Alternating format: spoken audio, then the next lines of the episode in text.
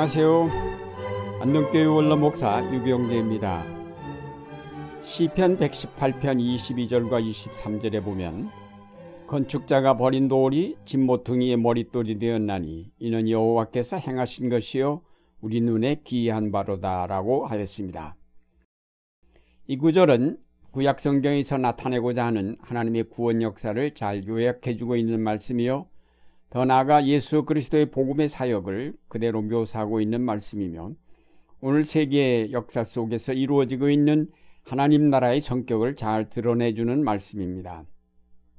구약 성경을 들추어 보면 버린 돌을 머릿돌 되게 하시는 하나님의 역사를 여러 곳에서 찾아볼 수 있습니다. 출애굽기에 보면 하나님께서 버림받은 히브리를 구원하셔서 자기의 선택한 백성으로 삼으시는 이야기가 나옵니다. 이스라엘의 후예들이 이집트에서 400년 동안 노예로 지날 때 그들은 완전히 버림받은 민족이었습니다. 그래서 그들을 히브리라고 불렀습니다. 히브리란 말은 결국 멸시와 천대와 억압받는 노예 계급을 일컫는 말입니다. 이스라엘 민족은 바로 이런 히브리들 가운데 하나였습니다. 이스라엘 민족은 이집트에 있을 때에는 정말로 버림받은 존재요 보잘것없는 무리들이었습니다. 그런데 하나님께서는 그 무리들을 이집트에서 건져내어 자기의 거룩한 백성으로 삼으셨습니다. 그들을 약속의 땅 가나안으로 인도하시어 세계를 구원하기 위한 복의 근원이 되게 하셨습니다. 버린 돌이 집 모퉁이의 머릿돌이 되었습니다. 에스더의 얘기도 그런 경우입니다. 그녀는 포로로 잡혀온 이스라엘 민족의 한 처녀였습니다. 그런데 그가 페르시아 대제국의 왕으로 간택되고 그로 말미암아 이스라엘 민족이 멸족의 위기에서 구원함을 받았습니다. 하나님은 이렇게 버림받은 돌들을 주어서 머릿돌을 삼으셔 그의 구원의 역사를 이루어 가십니다. 예언서에 보면 남은 자의 얘기가 나옵니다. 남은 자란 재난이나 하나님의 심판의 결과로 그 민족이 멸망하는 가운데서 살아남은 소수의 무리들을 지칭하는 말입니다. 대개의 경우 남은 자란 아주 보잘것없고 가난한 백성들일 경우가 많습니다. 하나님은 이 남은 자들을 통하여 구원의 역사의 맥을 이어가신다고 하였습니다. 남은 자란 결국 버림받은 자들인데 하나님은 그들을 통해서 그의 구원의 경륜을 펼쳐 가십니다. 신약 성경으로 넘어오면 예수 그리스도께서 인간의 몸을 입고 이 땅에 오신 기록이 나옵니다. 그런데 그 예수님이 자기 동적인 유대 사람들에게 환영을 받지 못합니다. 그를 멸시하고 미친 사람으로 취급하였고 그를 이단자여 하나님을 모독하는 자로 여겼습니다. 죄인들과만 어울리는 죄인이요 하나님의 율법을 파괴하는 자라고 하여 그를 마침내 십자가에 매달아 죽여버렸습니다. 예수님은 유대인들이 완전히 버린 돌이었습니다. 그런데 하나님은 그 예수의 죽음을 통해 온 인류의 죄를 대속하시는 구속의 역사를 완성하셨습니다. 하나님은 사람들이 버린 돌로 하나님의 집의 모퉁이 돌이 되게 하셨습니다. 예수님의 제자들도 그 당시 사회에서 별 볼 일 없는 사람들이었습니다. 천한 백성이었습니다. 지식 있는 사람들도 아니었습니다. 부자도 아니었습니다. 그런데 이들이 성령을 받고 그리스도의 교회를 세웠고 놀라운 능력으로 복음을 전파했을 때 사람들은 모두 놀랐습니다. 이런 놀라운 일들이 복음이 전파되는 곳에서는 어디에서나 일어났습니다. 그래서 사도 바울은 고린도전서에서 하나님께서는 세상에 미련한 것, 약한 것, 천한 것, 멸시받는 것, 그리고 없는 것들을 택하셔서 지혜 있는 자, 강한 것, 있는 것들을 부끄럽게 하시고 패하게 하셨다고 하셨습니다. 이런 하나님의 역사 방법은 역사를 관통하여 오늘날에 이루고 있습니다. 그러면 왜 하나님은 사람들이 버린 돌을 들어서 머릿돌이 되게 하실까요?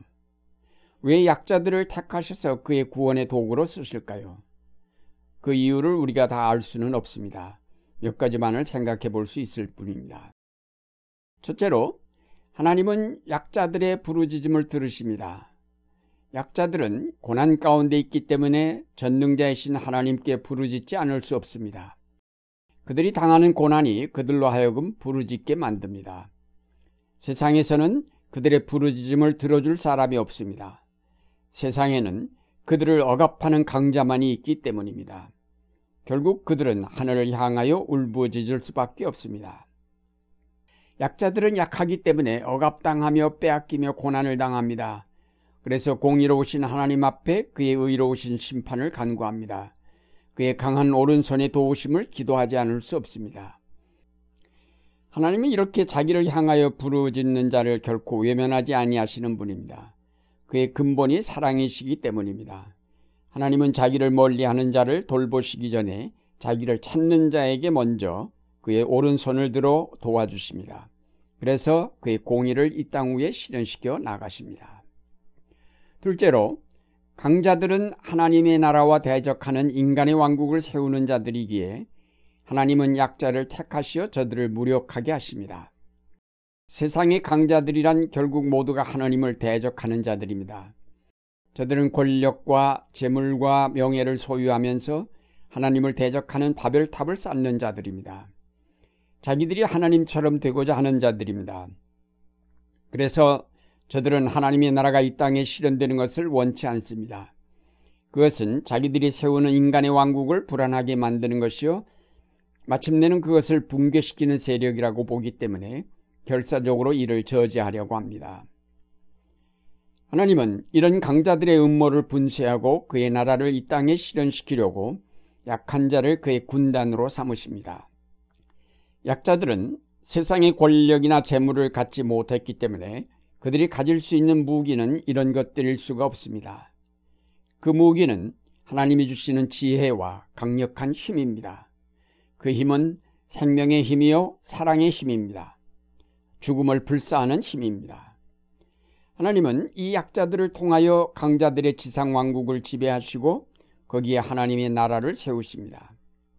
예수 그리스도의 십자가는 모든 약자의 힘의 표본이 되었습니다. 십자가의 죽음이 승리가 되는 놀라운 모순이 하나님 나라를 세우는 기본 진리가 되었습니다. 이것이 바로 건축자의 버린 돌이 진모퉁이의 머릿돌이 되게 하시는 하나님의 신기한 구원의 역사입니다.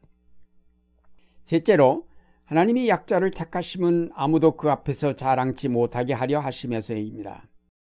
고린도전서 1장 29절에 이는 아무 육체라도 하나님 앞에서 자랑하지 못하게 하려 하심이라고 하였습니다.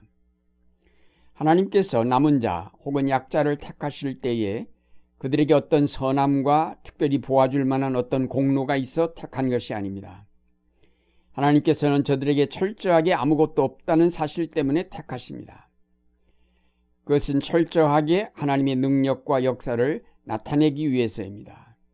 그러므로 약자들이 하나님의 선택된 백성이 된다 할지라도 자랑할 것이 자기에게는 아무것도 없습니다. 사도 바울은 우리에게 이렇게 권면합니다. 너희는 하나님께로부터 나서 그리스도 예수 안에 있고 예수는 하나님께로서 나와서 우리에게 지혜와 의로움과 거룩함과 구속함이 되셨으니 기록된 바 자랑하는 자는 주 안에서 자랑하라 함과 같게 하려 함이니라.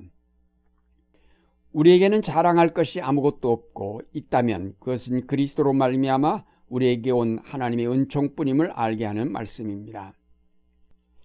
사랑하는 여러분, 집 짓는 자들의 버린 돌이 모퉁이의 모릿돌이 되게 하시는 것은 하나님이 하시는 일이요.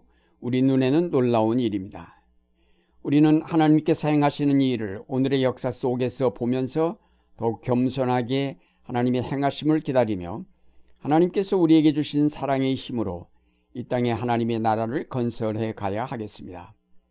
이제 우리에게 기쁨을 주신 하나님께 시편 118편의 기자와 함께 찬양을 드립시다. 나뭇가지 손에 들고 줄줄이 재단 돌며 춤을 추어라. 당신은 나의 하나님이시오니 당신께 감사 기도드립니다. 당신은 나의 하나님이시오니 당신을 기리옵니다.